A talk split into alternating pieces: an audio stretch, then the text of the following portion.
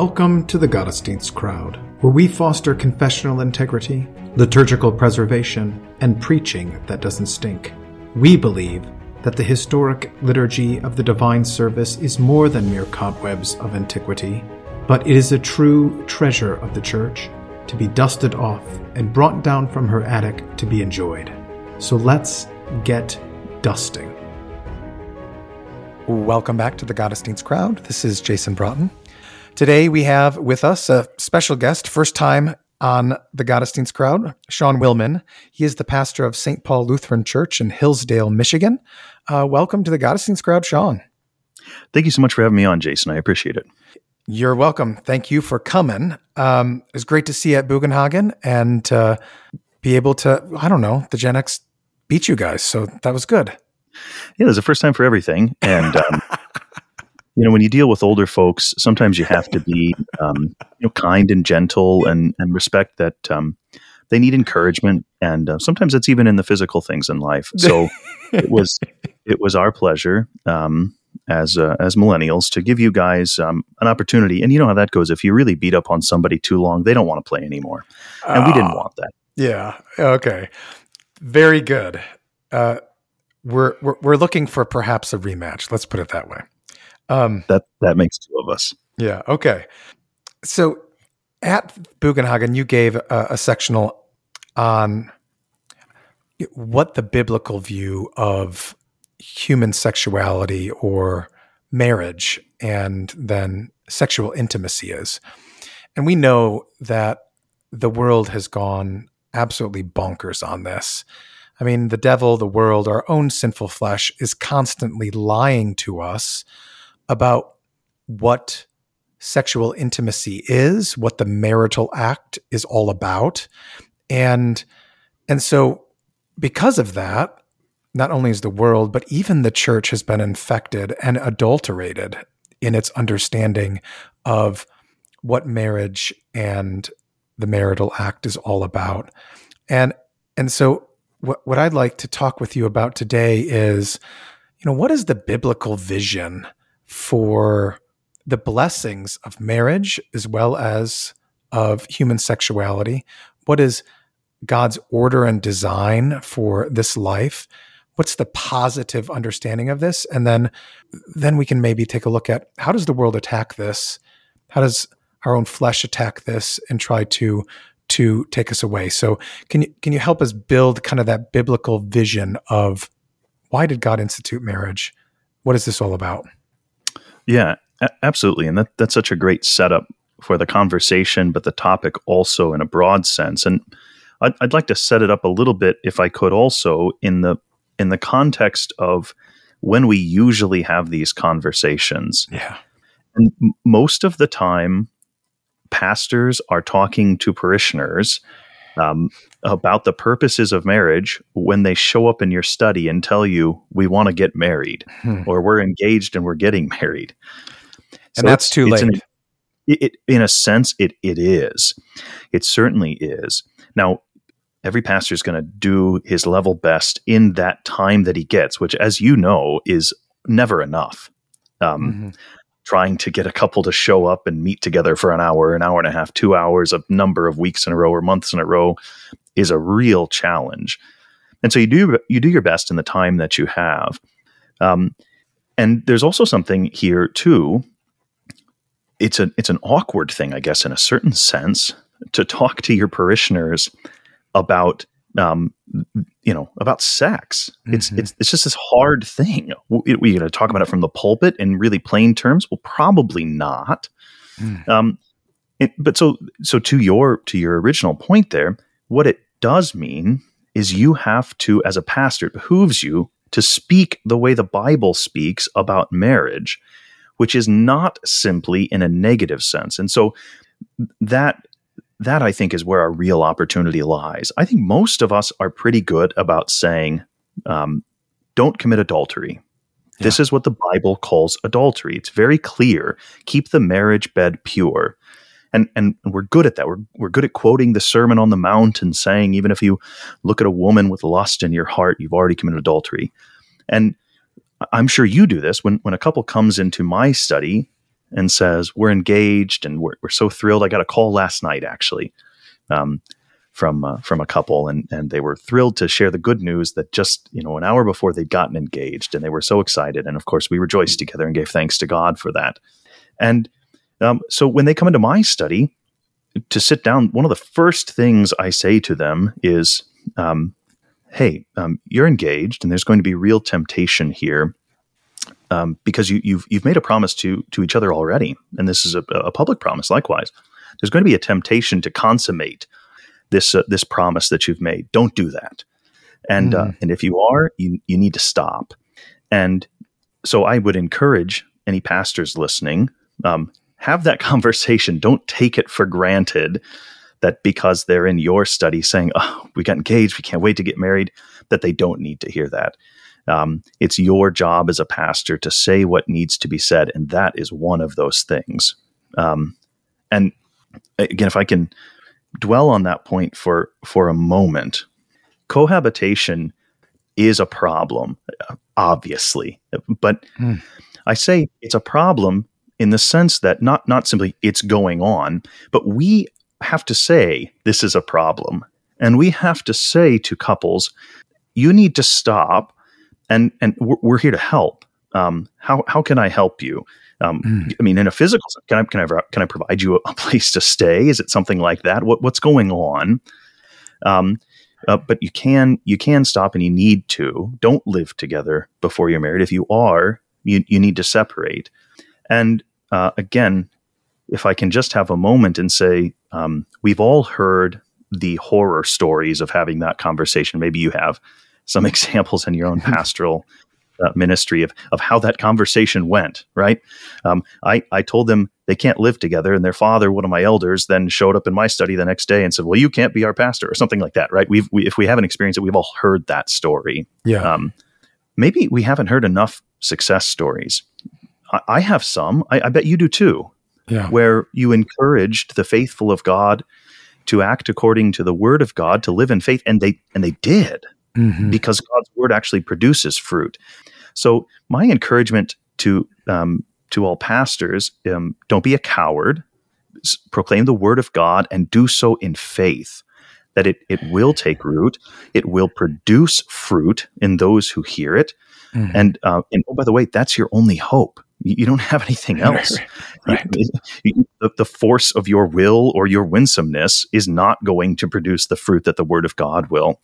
And the faithful, um, uh, they don't like you that much anyway, but they do love God, and and they they love His Word. So um, go go ahead and have that difficult conversation from the outset. Don't just be happy that somebody showed up and said we want to get married because mm, to the original point that you made, that's in a certain sense a rarity. Um, that you know, a couple 22 year olds show up and say, Hey, we want to get married. It's right. very tempting to say, okay, wow, I, am just thrilled. And you, and you want to do it in the church, um, not not not in a barn somewhere. Wow, you know. Yeah. Um, so there's there's a temptation to just be so bowled over there that um, that you you try to skirt any hard conversations. Uh, don't don't do that. Um, but but instead boldly confess the word with the with the hope that we have attached to it. So that, that that's a bit of a, a front piece there.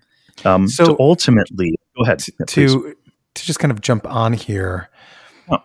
there is we are taught and we know from the very beginning that you know our arch enemy, the devil, is the most crafty of all of God's creatures, and and he often, um, you know, we know that he lies, but he doesn't come out like with bold faced lies. Usually they're uh, mixed truths or half truths. And and I wonder if there's something going on with this as well that um you know in the modern man's mind adultery means you're already married and you've cheated on someone. Um, mm. Is there a sense in which we should try to kind of step back and, and talk about, you know, to adulterate something is is is what happens in fornication, in pornography, and and kind of all of our failure to live a chaste and decent life and what we say and do, and try to build up from there to say when you adulterate something, you're rendering something poorer in quality by adding another inferior substance. And are you guarding this good, wonderful thing that God gladly gives you? Are you guarding it from inferior substances? And what are those substances? Yeah, that that, that is uh, such an important point, Jason. That um, again, talking about the law does not mean simply to speak in negative terms. Right, don't yeah. do this. Don't do that. Um, it, what it, it there, there, that's certainly part of it, right? Don't commit adultery. Why? Because God has something better for you than Mhm. that. And to, as as you well put there, to adulterate that better thing, which is to say, marriage and a chaste and decent life within marriage. Likewise, that's another part of this conversation Yeah. adultery um, or, or lust or, or any other ways that we can commit adultery that those don't go away when we get married i think there is this idea that those are two different things Right. that before you know uh, just like you said adultery means cheating on your wife yes that is true i don't have a wife so i think i'm good on that front right? I, I haven't. Uh, okay well um, h- hold on there for a second. We've got a few more things to talk about here certainly. But then there's that other side too that says okay so adultery means um, acting in lust and doing those sorts of things and, and um, but now that i'm married that's not a problem anymore right? Uh, and so I, we have to address both sides of that, and a- as as you said there, and um, and and this is of course above all things. Uh, in a in a certain sense, anyway, um, it, well, it is above all things. It's a matter of faith, Mm. which is to say, what do we believe about a thing? What do we believe about ourselves, about the bodies that God has given us? What do we believe about marriage, and what do we believe about the marriage bed? Why has God given it? and what does it mean to keep it pure and Mhm. and and that's why this conversation uh, thinking in terms of premarital catechesis. Um, this conversation that that a pastor would have with again a couple sitting in his study and and preparing for marriage really um, the, the question uh, about sex about marriage as a curb against sexual sin um, that's it's one of the last conversations you're going to have because before you do that you first have to talk about the whole purpose of marriage in general yeah. um, you, you- that that God before the fall into sin gave Adam and Eve this blessed gift of holy marriage. Well, why is that?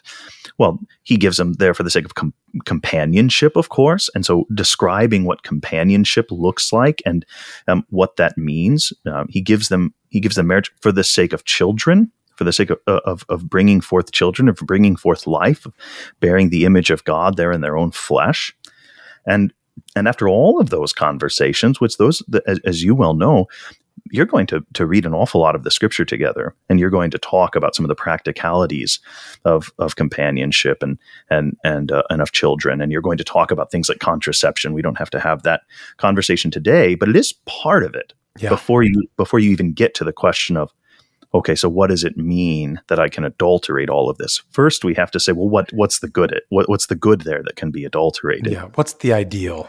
What is the thing that God sets up as the summum bonum?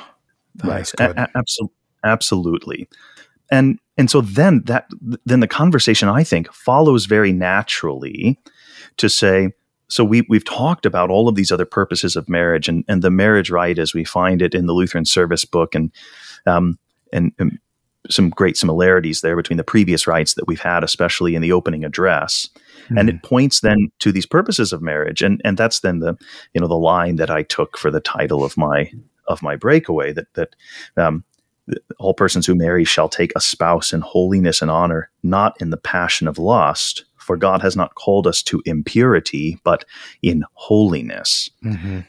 so then that question about what does sexual purity look like in marriage means to do an awful lot more than to say don't commit adultery Yeah. don't sleep with someone who's not your wife everything else you're cool like just just like we don't even have to talk about it. Right? Everybody everybody everybody good good with that right? Don't don't cheat on your spouse. Okay great. All right let's move on.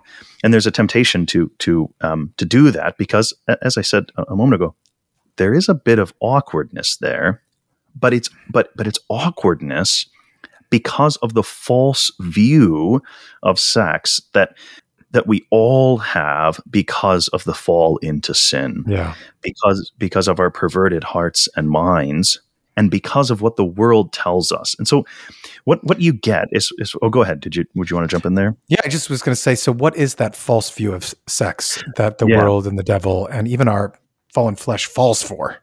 Yeah, right. And and and that's really the that's really the the crux of it, isn't it? And and the false view of sex that the world gives us is one of eroticism. Mhm. Um, one one that excites the body chiefly, and and then i- is used um, for the sake of self satisfaction. That that Mm. that's the purpose of sex. Um, and and you see how that works. I mean, in advertising and all sorts of things. What, what's the purpose? Well, let's excite people so that they act to satisfy themselves, so that they selfishly want to spend money on something, right? Mhm. um, you know the, the the old the old adage sex sells well why is that well because it tells uh, it i mean really i mean there's hormonal realities here there's endorphins that get there's all sorts of things that happen that that make us uh, in in sin want to satisfy our flesh well Yeah. as Christians, we know that's not right. No, that doesn't mean we don't need to be told. And that that that the point that you made um, toward the beginning, it behooves us as pastors to say that again and again and again. Crucify this sinful flesh that you have. Do not let it Mhm. rule over you, dear friends. And and and and when you're doing this or that thing, your passions are ruling over you. And there's a connection here um, between all of the sins that we have of the flesh, whether it be gluttony or whether it be adultery, whatever it is, your flesh is ruling over you, and and and we have to bring that under control um, through the power that we have in the Word of God, um, through the crucifying of our flesh, the chastening that the Lord gives us um, through Yeah. His Word. Well, what's what's the diagnostic in in? I think we get this probably. We can see the line in food.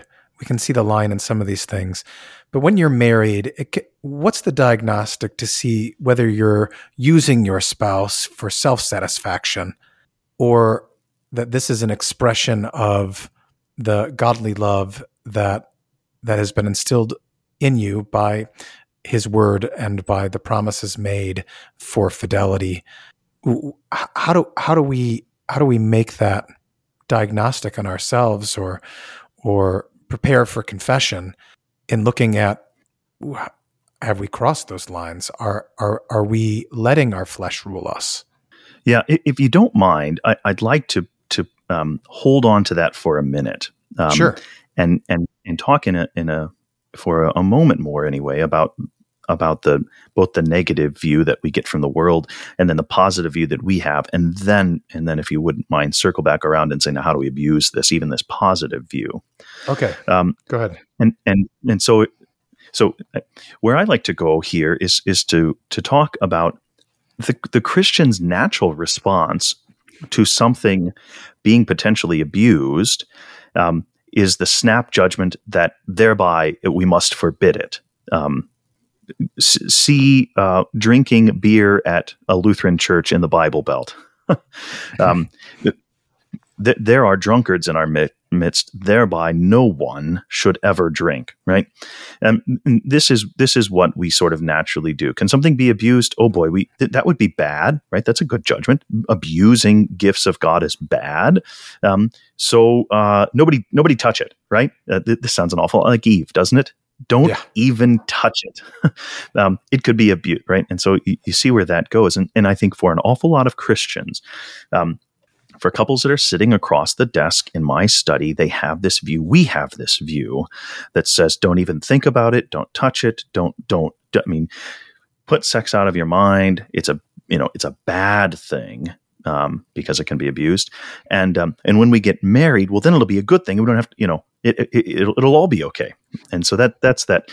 Um, we'll have to talk about that in a moment. But so then, what I would like to talk about then is um, how is it a good thing? How, w- w- what's what's the purpose that God gives to us here in marriage um, for for sex for husband and wife? And um, to do that, I, I like to go to 1 Corinthians 7, as you probably uh, would imagine when we're talking about um, when we're talking about this. I think St. Paul just gives us such wonderful words um, about how we ought to order these things. So, it, if you'll permit me, I'd like to read here from 1 Corinthians 7. I've got the ESV in front of me, and I'll just read through the first, well, say maybe five verses. Would that be okay, Jason? Wonderful. Thanks.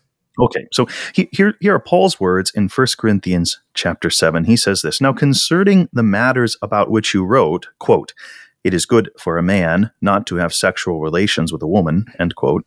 But because of the temptation to sexual immorality, each man should have his own wife and each her own husband. The husband should give to his wife her conjugal rights, and likewise the wife to her husband. For the wife does not have adult have authority, forgive me, over her own body, but the husband does. Likewise, the husband does not have authority over his own body, but the wife does.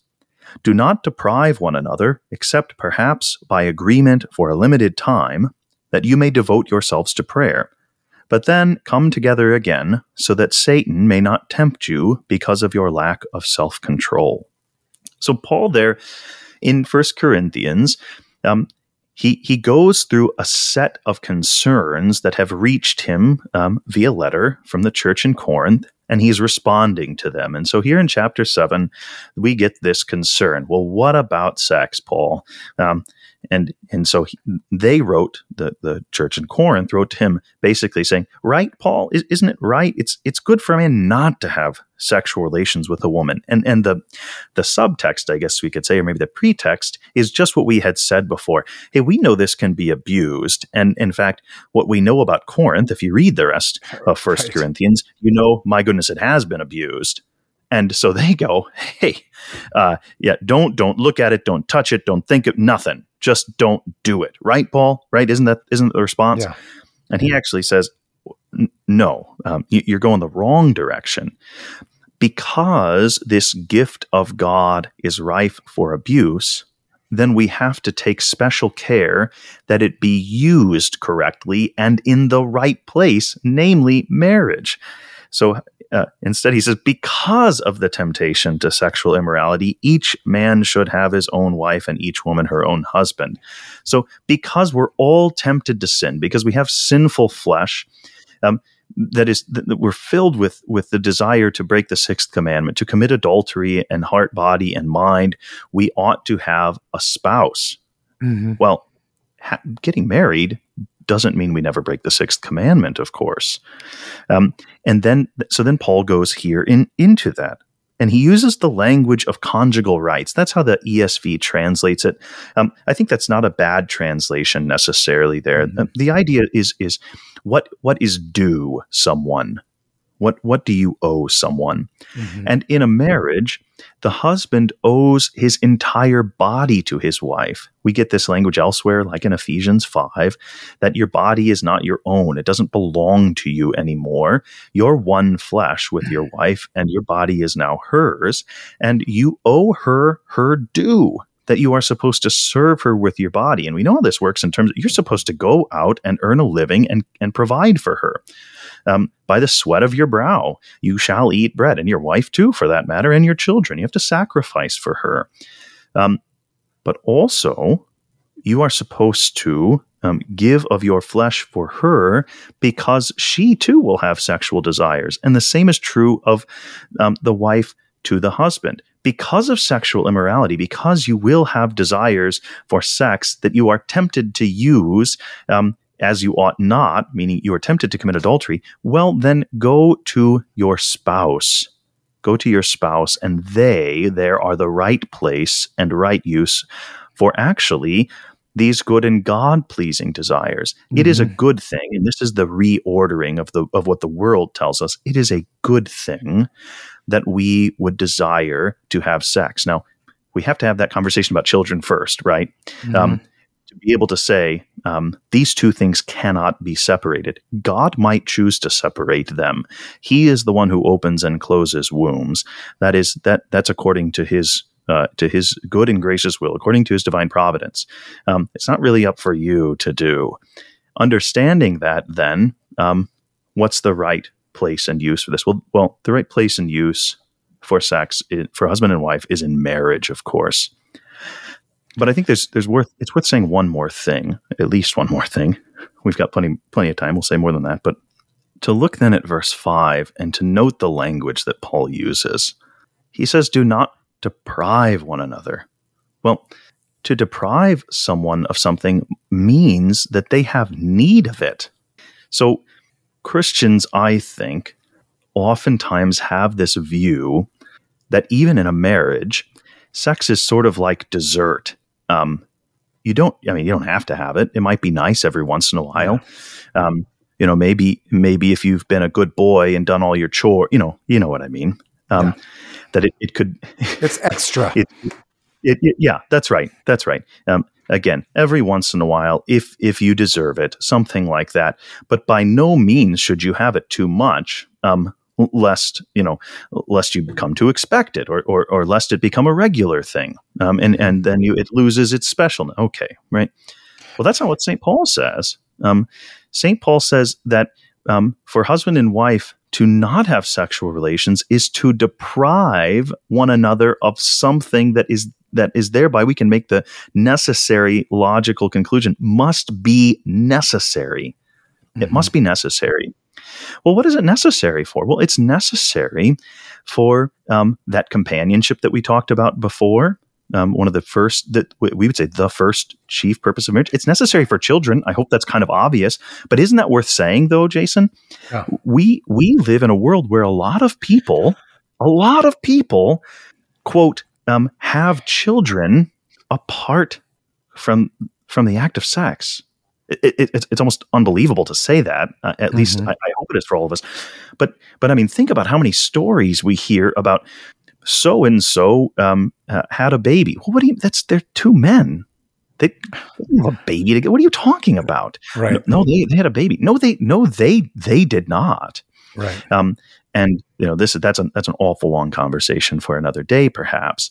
But it's worth noting again that these purposes for marriage here actually find a fulfillment and a home within within the sexual relations between husband and wife. This is the language of the language being consummated, brought to its fullness, and that's actually seen there in we might co-opt the phrase one flesh union as it's found in the sexual relations of husband and wife. Yeah. So we we can't separate all of these out and say well, um, companionship absolutely necessary. Children, uh, nece- one of the necessary purposes here. Sex, well, maybe if you've been good. N- that's not the way the scriptures talk about it. it, it no, the, in the starkest terms, like you said, what you owe. I mean, it is an indebtedness and then a repayment, and mm-hmm, then the, the mm-hmm. word for deprive is like to to to steal or to fraud. Right.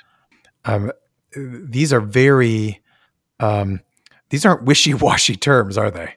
No, and they're and they're not per, they're not particularly romantic either. I've no, got to they're say. not. um, and that's always you know it, it, it's this is fun. I don't know about you, Jason. I think premarital catechesis is fun. Um, there's a great joy to sitting down and talking with with with the smile on the face of those who are just thrilled to be engaged and are looking forward to marriage. What what a great joy that is, and um, I, would like to offer a bit of a rebuke for those of you um, who say uh, bad things about marriage. For you pastors out there who say, "Oh goodness, I hate doing weddings," just knock it off. You know, pastoral ministry has its challenges. That's true. Okay, fine. Um, but we should take absolute joy and delight in the fact that the Lord has called us into this office whereby we may give his gifts to his people. You're right, they're sinners. They mess it up. Well, so are you. Mm-hmm. Repent and then enjoy it, especially when you're doing something that ought to fill you with so much joy as premarital catechesis, preparing a couple to to be married. And I hope, I hope, let me just say this too. I hope you love your wife so much that sitting down and talking about marriage puts a big smile on your face. I yeah. know it does mine, and, I, this this isn't this isn't me sitting here and bragging. My marriage is better than yours, you losers who hate to do premarital catechesis. I, I don't mean that, but what I mean is that it, you know I, pastors are supposed to be sort of romantic about these things. I Yeah. really, I really do, really do mean that. And um, and you get to set a great example for them that you, with a smile on your face, get to say, "Boy, marriage is an awful lot of fun. It's an awful lot of work, but it's an awful lot of fun, and I and I hope you enjoy it." Um, so that is where St. Paul really is a, a- great Christian to imitate. You know, in Second Corinthians, he goes all on about his hardships and Mm. and you know what he's given up or lost. Uh, and then in chapter twelve, he he says, uh, "For the sake of Christ, then I am content, or I Mhm. delight with weaknesses and insults and hardships and persecution and calamities." It sounds like what you're saying is you really delight, even though there can be difficulties and hardships that you endure in carrying out weddings or carrying out funerals or any of the pastoral tasks. Um, you're really encouraging us to, to to imitate Paul and delight in those things because there's so much good, and that is that is being carried out because of God's word. Yes, absolutely. Uh, better better said than I could have. I, I, I cannot echo Paul's sentiment enough. And, um, you know, pastors, uh, um, I believe um, it was it was Heath who who talked about being inspired. What was Yeah. wasn't that he Yeah. gave that talk? Yeah. You know, your your people ought to be inspired by you, folks. They, they they ought to be. They ought to look at you and the joy and the contentment that you have in this life and see someone worth imitating. If not the pastor and his wife, I, I, who, who else? I mean, I hope they're parents, but but you know this. There's a lot of couples who come into your study who don't have parents worth imitating. Right. So, um, so let let that let that be a rebuke, perhaps, or an encouragement, certainly for all of us. But with that said, so you're you, you're having this conversation, and you say conjugal rights deprive. You go, hmm, gosh, that's that's not how I was hoping we would talk about this. Well, the reason is because of the necessity of the blessed gift that God has given to husband and wife in their sexual relations Mhm. and and the necessity is the joining together there in heart body and mind and um, so i- if your body is not your own then the positive view of this is to say um, that I, I have an opportunity to serve my wife here and, and uh, I have an opportunity to give of myself to my husband here for his own need. Now, um, the, the caveat I always give here is that um, th- this should be enjoyable, right? Yeah. um, as much as we're talking here in this law sounding way. And and and, and not, it doesn't just sound like the law. It is the law. Don't deprive one another. That that's that's paul speaking a clear word of the law here and telling us that in marriage there's a responsibility we have to one another. And to not carry that responsibility out in the sexual relations of husband and wife is to break the, the will and law of god. It is to commit adultery because you're withholding that which belongs to your spouse. That's Mhm. true. Um, oh, by the way, you're, you're supposed to enjoy it, right? It's supposed to be a source of great joy and peace and love. And um, and I think I would point to also, I mean, just like St. Paul's um, admonitions f- for husbands to love their wives as Christ loved the church, or as uh, his admonition to wives to subordinate themselves to their own husbands. This is this is something that the the admonition is for them to willingly do it, not for someone on the outside to demand it. Yes, that, that that's right. That's right. And and, and so so to that end, um, w- what it tells us is that um, what what Saint Paul is saying here um, is that our concern has to be not chiefly for ourselves. Remember, um, the sexual relations of husband and wife is not actually chiefly about your own physical satisfaction. It's about Mhm. loving and serving your neighbor here, your your wife, your husband, um, which means that there's there's not um, that you're going to have to compromise, right? You're going to have to come to an understanding and agreement. And to, to get into some of the nuts and bolts of this, um, I think it's important to say to couples, and so I'm saying this to to whomever's listening now. You should, if you don't, you need to have this conversation with your spouse, um, and you say, "Well, how often are we? How often are we going to do this?" Are we going to be a, a once a week, a two yes. times a week, that kind of thing. Like Yeah, actually sit down and Let's discuss. I would really like, you know, so as the husband, I would really like to do this. I don't know, four times, every day? five times a week, Yeah. or, and then she's like, "Wow, I wasn't expecting that." You know, what about that kind of thing? Yes. Okay. Yes, I, I, I, uh, I was having a conversation um, in in my study with a with a married couple, and and we were working through some some you know some challenges. You know, everything was great in their marriage, but they you know, like faithful couples do, they wanted to talk to their pastor about some of the things that had been challenging. Thanks be to God. And um, and one of the one of the bits of pastoral care I gave to them, I said, you you need to go home and have sex with each other. Um, and and and you need to do this regularly and and as you well know you've had these conversations with couples where they come in and things are getting things are pretty rough in their marriage and you have Mhm. that conversation and they, they say you don't even have to ask them they say pastor it's been months it's been years. And you say wait what? Well maybe that's actually at the root here of what's going on. So having having some sort of schedule now everybody's different right um, but ha- having a, having that conversation above all things is what's really important.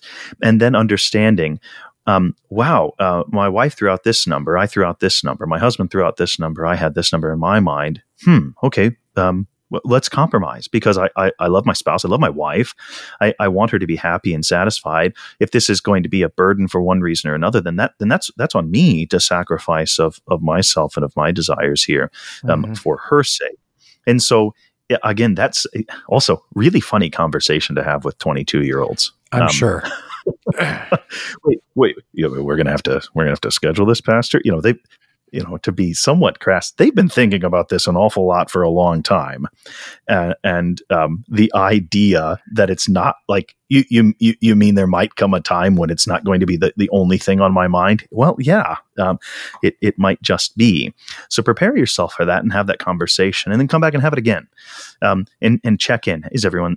How's everything going? Is it, i- i- is this you know? Is everything okay? Um, and and to to have that that honest and frank conversation, um, I, I liken it in a you know it's not perfectly analogous, but um, you know when your wife makes you dinner, and and she she and she makes something new, you know, she made a new dish, and you know why she made it because she thought she would she thought you would like it, right? Yeah. because she loves you and and uh, and you know she knows you love you know you love bacon and and so this looked great and so she made it she's going to say well what'd you think honey? What, how, how, Yeah. how was that? And, and you're going to be honest with her because she really asked you because she really cares because she loves you and she she wants you to to to be happy. And you really give her an honest answer because um because you know she wants you to be happy and and you know that it brings her great joy to be able uh, to provide for the family in that way. Um, so the same thing is true basically in all aspects of marriage right? I was mowing the lawn the other day and uh, I was I was mowing the lawn because I was told the lawn needed to be mowed, um, and, it, and it was true. Yeah. and and then I got the and uh, um, can we get out the, the the trimmer and the blower too, and you know clean things up around here. Yes. And uh, I it, I'd been back from synod convention long enough that was no longer an excuse. So um, you know, so as I'm doing my work, I, I said, "Hey, babe, is that is that what you, like? Does that look okay? You know, how, how is, is that is that good? Right? Because I cared um, that that my wife was satisfied about this because it, it was important to her, Mhm. and and and so having that sort of attitude, hey, is everything okay? Is that good? Let's talk about this. I'm open to rebuke. I'd like. I, I want you to be happy. I want you to be satisfied. So tell me, tell me what that means in this case. And the same, of course, is true in terms of the sexual relation between husband and wife. There's a couple other things I'd like to kind of go down in terms of the practicalities of this, but go go ahead. Sure. Jess, yeah, I was just going to say. uh, So, so what?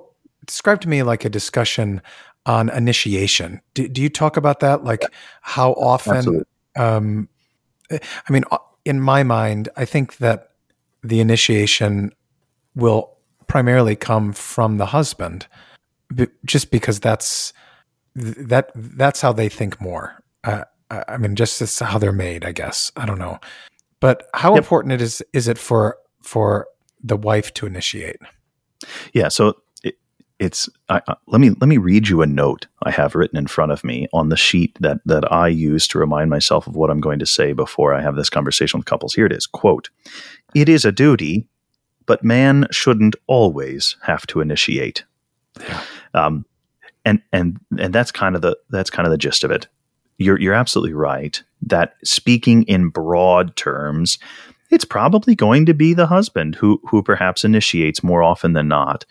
Um, but that's it's not like it's not his it's not a job description, right? um, and and and so um, and there's there's actually something there that that can be encouraging to to a wife to say, you know, it doesn't always have to be the husband. Now, I don't know what what your marriage and relationship is going to be like. I, am mm-hmm. not exactly sure, and in fact, I don't need to know that. That's not. I don't need all of those details, obviously. Right. But um, but just know that it doesn't it doesn't and it shouldn't always have to be the husband. And here's the other thing if there is health in a relationship just broadly speaking and there's there's honesty and openness to the lines of communication then there's a freedom there um, to tell to be vulnerable. Um, I, I get frustrated that the esv and its suggestions there in the agenda for the old testament reading for for the marriage rite cuts off genesis chapter 2 before you get they were both naked and were not ashamed. Mm I find that to be inc- an incredibly important verse because what does it tell us about their relationship? There was a, a perfect openness and vulnerability and no one was scared about that. No one was ashamed about that. Um, they were perfectly um, contented with each other, and there was an openness there. Well, that that is the picture of marriage, isn't it? That's the picture of a good marriage. I can be open and honest with my wife and tell her how I'm feeling, even about what she's doing or saying. Yeah. And um, she's not going to be offended. She's going to be very thankful that um, that that I want that, that I wanted to be want to be honest with her and open. And so th- that's that's this side of it too. Um, that there should be a vulnerability between husband and wife. It's meant the marriage bed is meant to be a safe place. The the, the home of husband and wife is meant to be the, the ultimate safe place um, but I think we're also talking about how uh, marriage has been perverted and sexuality has been perverted uh, amongst the world, but especially amongst Christians, I think we have come to see sexuality as an incredibly dangerous thing, right? Like those Corinthians. Hey, yes, don't don't have sex. Don't think about it. There's this great line from the movie Mean Girls. I know you used to watch that a lot in high school. Oh yeah. Um, that's what I heard anyway. Yeah. And uh, there's this great line. In, they're they're having sex ed, and, and the teacher finally says, "Listen, don't have sex. You will get pregnant and die." Um, I just, I this is dangerous stuff. Don't mess around, right? Well, this, that's that's true, but that but that can really invade our thinking. Gosh, uh, I know we're married, but I don't even want to talk about it. It just feels wrong. Well, n- no, this is exactly where you're supposed to talk about this and to be open and to be kind and loving and vulnerable toward one another. So that's a, that's absolutely part of it. There's another side here. I that think I that's think a, a really good point, just in terms of how. Um, you know, we were talking about adulteration and perversion. Mm-hmm. That that often the way that God's enemies work is, um, not, I mean, not just to take it away, but to just completely abuse it, misuse it, pervert it, and adulterate it, so that it's no longer it no longer holds the blessings that it once did so that we, so that we so yeah. we so that we don't receive what what God really intends us to receive, and so we only see it as this bad bad thing to be avoided. That's that's right, and and my goodness, how can we say all of that without talking at least for a moment about contraception? I know that's right. not really the topic here, but but but let's talk about it. Yeah, what are the gifts that God has for husband and wife? Are they chiefly financial? Does does God chiefly have in mind that the union between man and woman has to do with earning power? Is that, is that what it's about?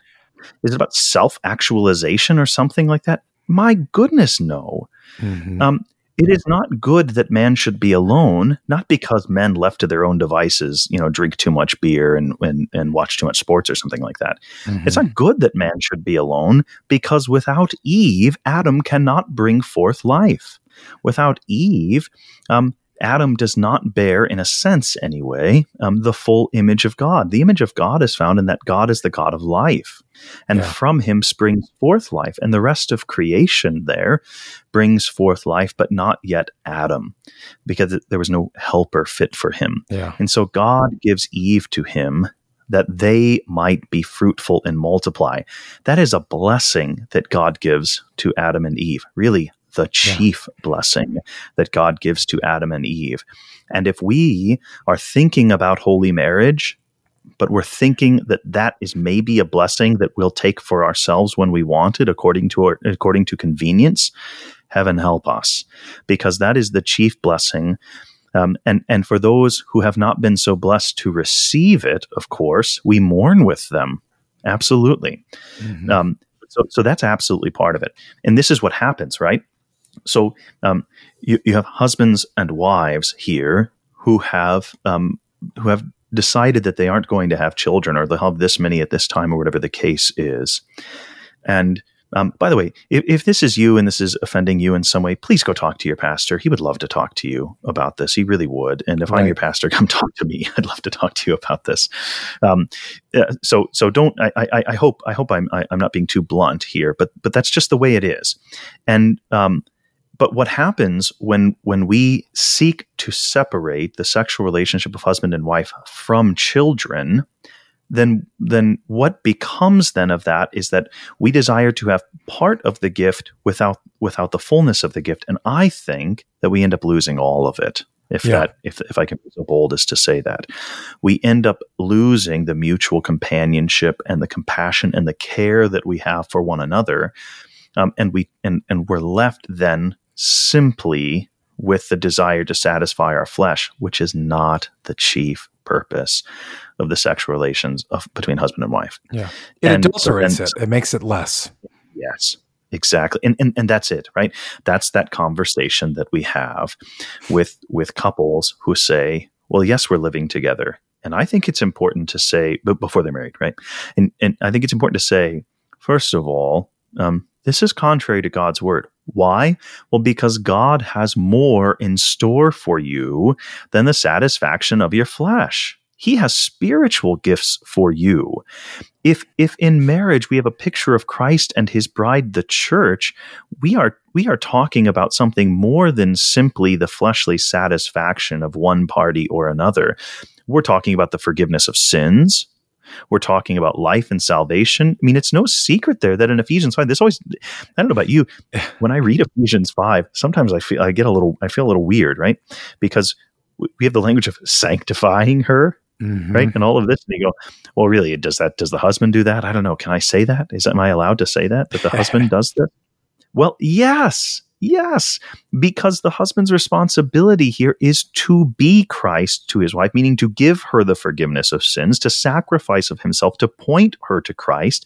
Not that he is Jesus, of course not, but but he is to be her head, uh, both both physically and spiritual, the head of the household, to pray for her, to care for her in every way, and one of those ways is sexually. And so then that that then gets to the to the question that we had um, before. So how then within marriage um, do we adulterate these gifts? Yeah. Um, well, one of the ways, of course, is to say, "Hey, Remember when Pastor told us we had to do this and we were supposed to talk about how many times we were going to do this? Remember when we had that conversation, sweetie? Um, well, I'm thinking a lot. And, uh, and he said it was, you know, he said that's a good thing. So, uh, and he said it was your duty, and that's what Paul said. So that's what has to happen. Yeah. So do to, the duty. In, yeah. Right. Right. Insist upon your rights. Right. Yeah. Insist upon it. And Paul has a few things to say about that too, doesn't he? uh, yeah. uh, you know, about, about how he could insist upon these things, but he doesn't. So, um, so that's certainly one way. Um, uh, and then we can we, we can think of lots of other examples, lots of other examples likewise. Um, but it's I think I think it's probably helpful in this sense to talk in sort of broad terms and to say, hey, um, don't don't you shouldn't hurt one another in in any sense. Um, th- this this is not an opportunity um, um, for for your own self satisfaction at the expense of someone else. Don't do that. Mhm. Um, and that's and you have to talk to one another, and and you have to respect that. And oh, by the way, um, if one party, if if husband or wife says now's not the right time, um, you ought to respect that. Because why would you want why would you want to do that if it wasn't the right time? You you need to respect that and not take advantage of your supposed rights. Your, your rights are not for yourself. Actually, it's Yeah. it's to care for one another. Um, they're they're not given. Uh, God does not give you your own flesh that you might satisfy it. So, um, I, I, I could certainly speak in more detail if you'd like me to, Jason. But um, but I think those are sort of the chief categories of how um, of how we can abuse how husbands and wives um, can abuse the gift of God uh, in sexual relations, even within marriage, to insist upon rights, um, to take advantage of one another. Um, um, you, you could certainly have also um, the lording it over her, talking about you know the husband is the one who initiates more often, and and he he even sort of um, abuses that that reality that he knows Mhm. like that that's that's just the way the relationship goes, and so um, he's going to insist upon it. There's there's another thing here that I've got on my list um, that that has to do with with the physical aspect of marriage, like uh, how how you look, right? Yeah. Um, Yeah. I, Go ahead. I'd also like to bring up and and maybe just briefly um, how our world has co-opted sexuality, as you said, sex sells, um, but how that has also kind of made its way into all kinds of perversion on the internet and in magazines and in just regular movies, as well Yeah. as like television shows, and how this is constantly being paraded in front of us. Um, so, so what are the um, Yeah.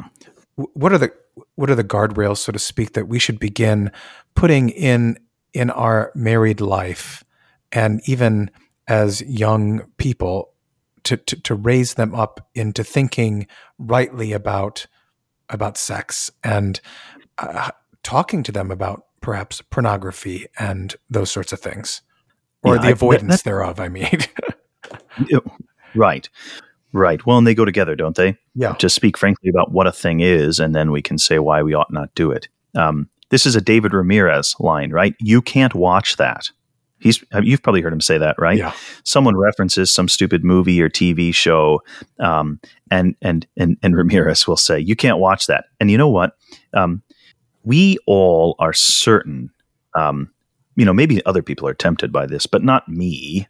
Not me. I'm in control of my flesh. No, you're not. right And so we have to guard our eyes that we that we ought not um, put before our own eyes, or or thereby put into our own hearts these these sinful images and um, things that would entice us to lust.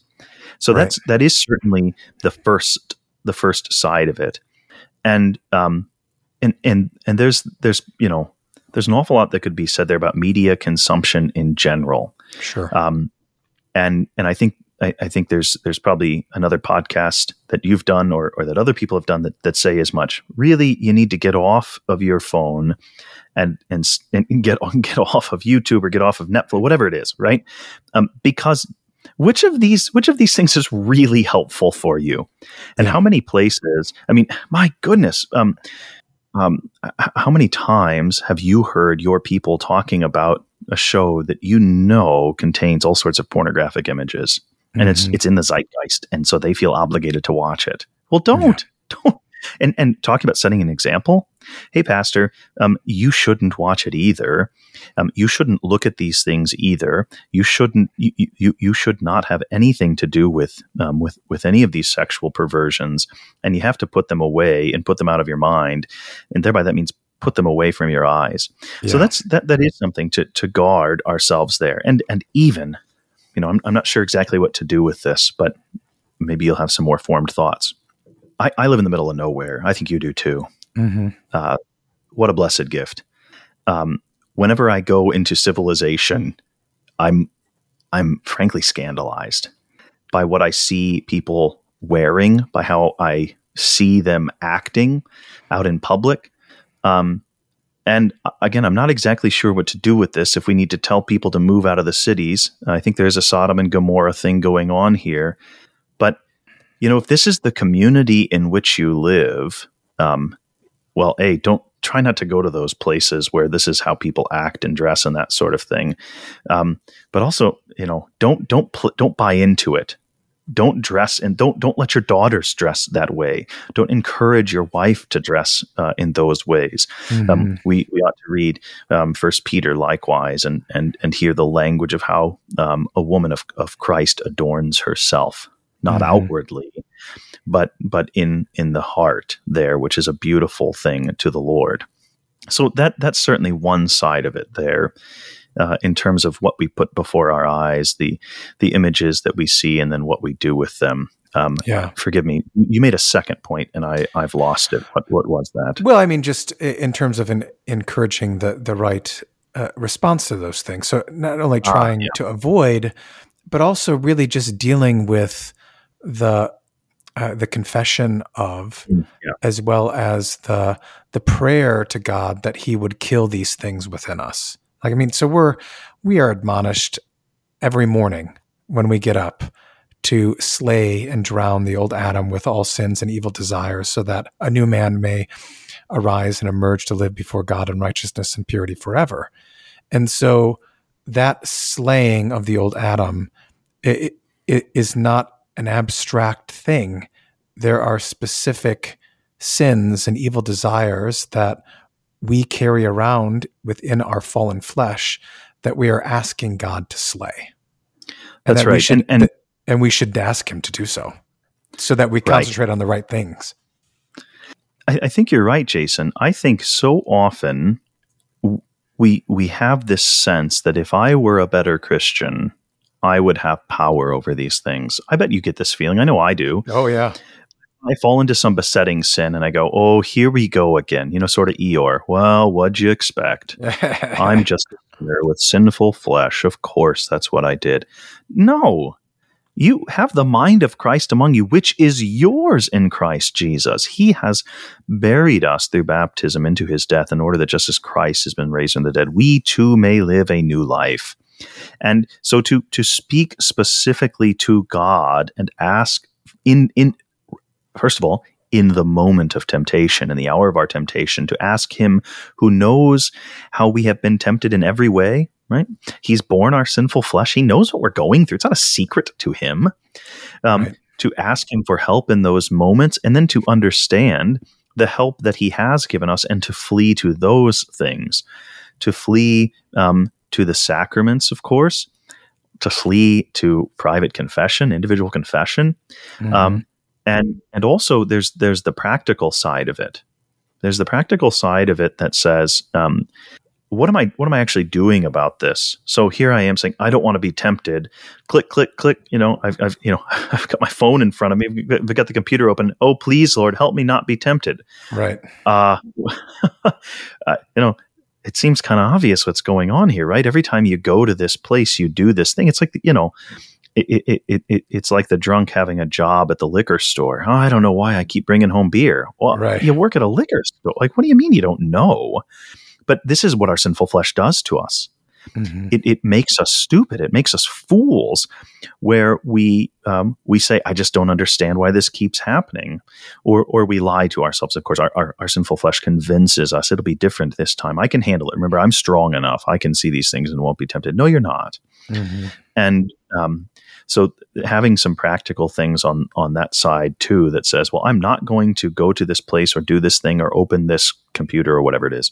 Um, and and to be honest about that, and that that that's going to be some brotherly conversation, um, some conversation with your pastor, mm-hmm. um, perhaps some conversation with your friends. Um, yeah, you, you're you're certainly not alone in this struggle. That you know sometimes we say that and we mean to sort of normalize it and, and, and I don't mean it that way. I, I know you don't. Yeah, normalizing it in the sense like, hey, it's okay. Everybody does it. No, it's not okay.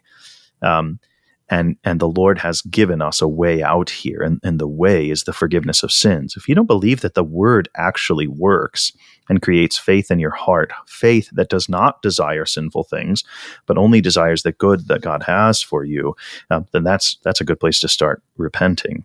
Yeah. Um, Yeah, there's, I, there's another. I, I just pray every day, right? That that God would kill those particular desires uh, of mm. the flesh, the lust of my heart, um, for that which is contrary to His word, and to instill in me a delight in the wife of my youth, um, and and just kind of as a, a daily reminder that that I'm not just saying avoid these things, but I'm also trying to point myself kind of like the skier who who doesn't go down the hill saying uh, don't hit a tree, don't hit a tree, but rather follow the path. I'm, right. I'm yeah. trying to instill what is the path, right? And it's, it's well, and that, focused and, and that, on and my wife. That's right, and that and that gets to the necessity mm-hmm. to the necessity of husbands and wives having sexual relations. Mm-hmm. It's not simply that um, you know the wife can sleep her husband out of a pornography addiction or something like that. You're you're not his savior. Yeah. However, um, it can help, can't it? Um, it that, that, that a wife would desire her husband, that a husband would desire his wife, who who has whatever sort of you know things she's struggling with. This is a good and God pleasing thing, and um, and for husband and wife to be joined together. Saint Paul says it very clearly here: because of the temptation to sexual immorality, let each man have a wife, let each woman have a husband. Mm-hmm. Um, and and so it's it's within there the marriage bed that we do find a practical help against this. But it's more it's more than practicalities. I, I preach this uh, wedding sermon on saturday. Marriage is not just a matter of practicalities or opportunities. It's about christ. Mm-hmm. and it's about the life that he has for you. And and and that's that's true here in the one flesh union and the consummation thereof that we find in husband and wife there's another note that I have here that I that I do want to share. This usually gets a little bit of traction when I when I say this to husbands and wives, but it, it, it's about what happens um, when you're arguing with one mm. another. Um, so um, you, you, know you, you have you've, you've maybe had a a, a, dis- a, disagreement about something important. Maybe it's something stupid. I don't know. Um, and and usually what happens is uh, you go ugh. That's frustrated, and you kind of walk your separate ways, right? Um, and um, don't do that. Um, don't let the sun go down on your anger. Um, we we know, sort of in a general sense, that men feel emotionally closer to their wives as a result of the physical aspects of their marriage, right? Yeah. Because they have sex together, they feel emotionally closer. For women, it's usually the opposite. They desire the physical aspects, the sexual relations with their husband, because they feel emotionally close. Yeah. Well, um, I'm not going to be able to solve that problem for you. Neither is anyone else, but you do need to know that. So we just had an argument. Um, nobody feels particularly emotionally close to the other person. Now's the time. Now, now's the time. Um, um, don't don't don't go farther apart. Come closer together. Um, and, and that's my advice also in a practical sense to husbands and wives.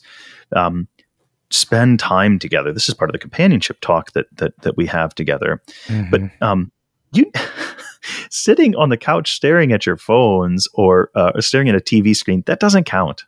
It, that's not what we're talking about here. Yeah. Um, you need to sit and talk and enjoy one another's company. I bet, I bet there's business to talk about in a, in a sort of worldly sense, right? There's mm-hmm. things you mm-hmm. just schedules to, to coordinate and bills to pay, all that stuff, right? Um, but also, um, I think my wife's pretty interesting. I love yeah. the conversations we get to have with her. And I and I say this because I need to be reminded of that. There are a lot of times I think, well, I've got this to do there or that to do. I'll go sit here and do this and she'll sit here and do this. That's fine. You know, no. Um, go to bed at the same time if you can.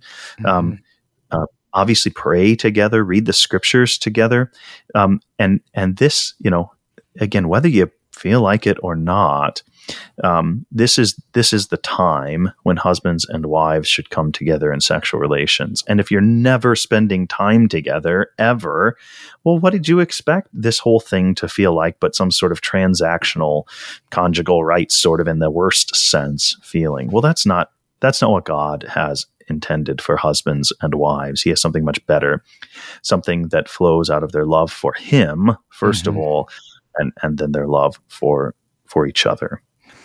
Yeah, all of this reminds me of that quotation from Luther, and I, I don't know exactly where it is off the top of my head, but it goes something like, let the wife make the husband glad to come home and let him make her sorry to see him leave. Yeah. Yeah. And, and, and again, I think that gets to the point of, of joy within a Christian home and yeah. in a Christian marriage. And we have, I bet you've people, I bet you've had people say this to you about how many ever kids you have. And it's, it's held true no matter how many kids we've had at any given moment. Somebody always has to say, Oh, we couldn't have that many kids. There's too many of, there's too much trouble in the world. There's too much of this bad thing. Mm-hmm. Yeah. But w- we're looking forward to the life that is to come and the world they're. Um, this is God's gift to us, and we have this great hope. Again, you know, mm-hmm. the kind of the famous Luther line: "What would you do if the world was ending tomorrow?" Well, I'd plant a tree. Yeah. Um, right. What would you do if the world was ending tomorrow? I don't know. We, you know, we'd have a kid. Yeah. Um, if the Lord so wills it, because it, this the, the, these are God's gifts to us, and there's an eternal promise therein. And so, in a in a broad sense, sort of bringing things back around to the right purposes that God has given um, to co- to combat the perversion of the world and the adulteration of this good gift of the sexual relation between husband and wife. Um, you know, partly at its root, it's a it's a joy and a hope that yeah. we have as husbands and a wife, a joy. Finally, this at last is bone of my bones and flesh of my flesh, and a hope of what the Lord has for us in the future. And um, there, there, you know, we find the fulfillment of those things in the sexual relations of husbands and wives. Mm-hmm. The, the hope that we have for the fulfillment of God's promise that He'll bless husbands and wives, the the the blessing that He gives when He says, "Be fruitful and multiply, fill the earth and subdue it," um, that He'll join us together in one flesh. That, that he will strengthen us, that um, will sacrifice and submit to one another, that will be as Christ and his bride, the church. This is not a separate thing. Mm. Um, than than a, a conversation about uh, the sexual relations between husband and wife. It's the same conversation, yeah. and uh, and so I, I, I really encourage um, whether you're a pastor listening and uh, or uh, or a married couple or somebody who's not married who desires marriage. Um, don't don't don't compartmentalize these things and say well we'll have that conversation later. No it's it's it's all part of the same conversation about god's purposes and gifts for marriage. And and we find the fulfillment of course in christ. And think about the beautiful connections that we have there. To Christ coming and bringing forth life, giving of himself to his bride, the church, and the faithful reception of that. It's a picture of marriage. It's a picture, really, um, in a sense anyway, of the sexual relations between husband and wife, right? The giving and receiving, the, the bringing mm-hmm. forth of life. That's what Christ does for us. And, uh, and so we rejoice that he does that and, and, uh, and we receive that gift with great faith and we seek to live according to it, um, especially in our marriages. Well, thank you for your time, Sean. Uh, really appreciate the insight and the depth that you were willing to go into this topic, an important topic uh, for really the whole church's life together, uh, not only now, but into the future. So thank you very much. You're welcome. Um, there's one thing I forgot to talk about, Jason. I'm I'm I'm really sorry. Um, the the the the question of depriving one another. If we have another minute, I'd love to just I'd love sure. to have a comment on that. And and the comment is this: um, Paul gives a purpose if husband and wife are going to deprive one another. He has all of these caveats. Um, and we, we, we know what he means here. If you're not going to have sexual relations with your spouse for for a time, um, he he says this that it has to be except perhaps by agreement. So don't do it. Don't deprive one another except perhaps by agreement. Number one, for a limited time, and that that would be agreed upon. Um, and then there's the purpose um, that you may devote yourselves to prayer. So I, I want to impress that upon um, upon the folks listening. Um, when we talked about contraception and we talked about the purposes of marriage, marriage and, and, we talked about sexual relations, this can be a hard teaching. I, I, want to acknowledge that. And Paul acknowledges that also and says, um, you know, it, it might be that you have to deprive one another for a time that you agree upon. But you're going to do that to pray. You're going to take a break that you can pray. Well, what should you pray about? Well, you should pray for faith that yeah. you would trust that God will bless that which He has given you. You should perhaps pray if there's a physical issue um, an emotional issue, that God would grant healing. Um, but he, he he doesn't. He's not talking about fasting here. Oh, um, I don't know if that frustrates you when we say we're going to set aside really good and necessary things. We heard this, you know, during the Rona tide, right? Yeah. Uh, you can cut that if you have to. Um, but um, we're going to fast from the Lord's Supper. No, that's not that's not what we're talking about at all here. And so Paul is not saying, well, maybe you need to fast from having sexual relations for your wife. No, no, he uses the language of deprive. This is necessary if you if, if for some reason you you see fit that you have to take a break for a time that you agree upon do it for the sake of prayer pray that god would grant you faith pray that god would heal whatever it is um, that that that is that is causing you trouble there in your marriage between and, and in your sexual relations um, but then come back together again, um, so that Satan may not tempt you because of your lack of self control. So I didn't I didn't want to forget that important note there either. Um, and you know, he, Heath has such a great Heath Curtis has. Mm-hmm. Uh, I know you're you're familiar with um, should Christian couples use contraception? Something put he put together years ago. It's available online. Just search that. Yeah. Heath Curtis. Should Christian couples use contraception? Um, I give this out to all the couples as a as a conversation starter when we're doing premarital catechesis and and it, it's a check it out if you haven't. But he's got a couple great lines at the end where he says, if you something like if you think you're an exception to the rule, talk to your pastor. And I, I couldn't I couldn't agree anymore with that. Um, if anything mm-hmm. that that that I or Jason have said today causes some sort of distress in you or frustration, or you just think I'm flat out wrong, uh, you can call me up. I, I, am not hard to find, or, or, especially talk to your pastor, talk to your husband or wife, and, and have that conversation. Um, but don't just you know um, uh, don't just get frustrated and and and, and write, write it off. off here. Yeah, yeah, yeah. But but but yeah. but you know, I know that you as a pastor, there's nothing you'd rather do than have the difficult conversations with your folks uh, in your parish, with, you, with, with your parishioners. Um, yeah. Uh, because again, God has given us to one another that we might care for each other, even in the pastor, yeah. especially pastor parishioner relationship. So that that's that's a final note. As I mentioned, I, I, I would not like would not want to forget. Well, thank you uh, for that. I'm I'm glad you brought that up um, because it is really important.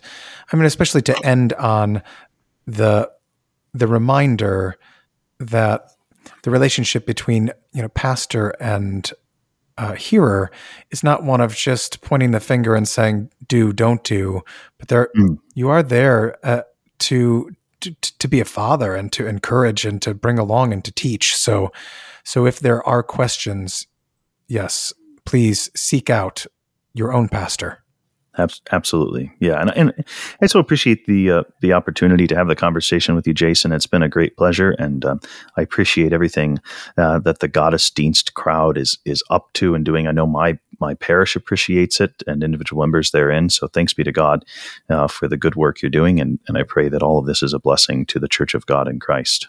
Well, thank you. Um, we love doing it. We delight in it, as St. Paul would have us delight in it. And there we go. There we go look forward to hopefully talking to you again. That'd be that'd be a great pleasure. Thanks again, Jason.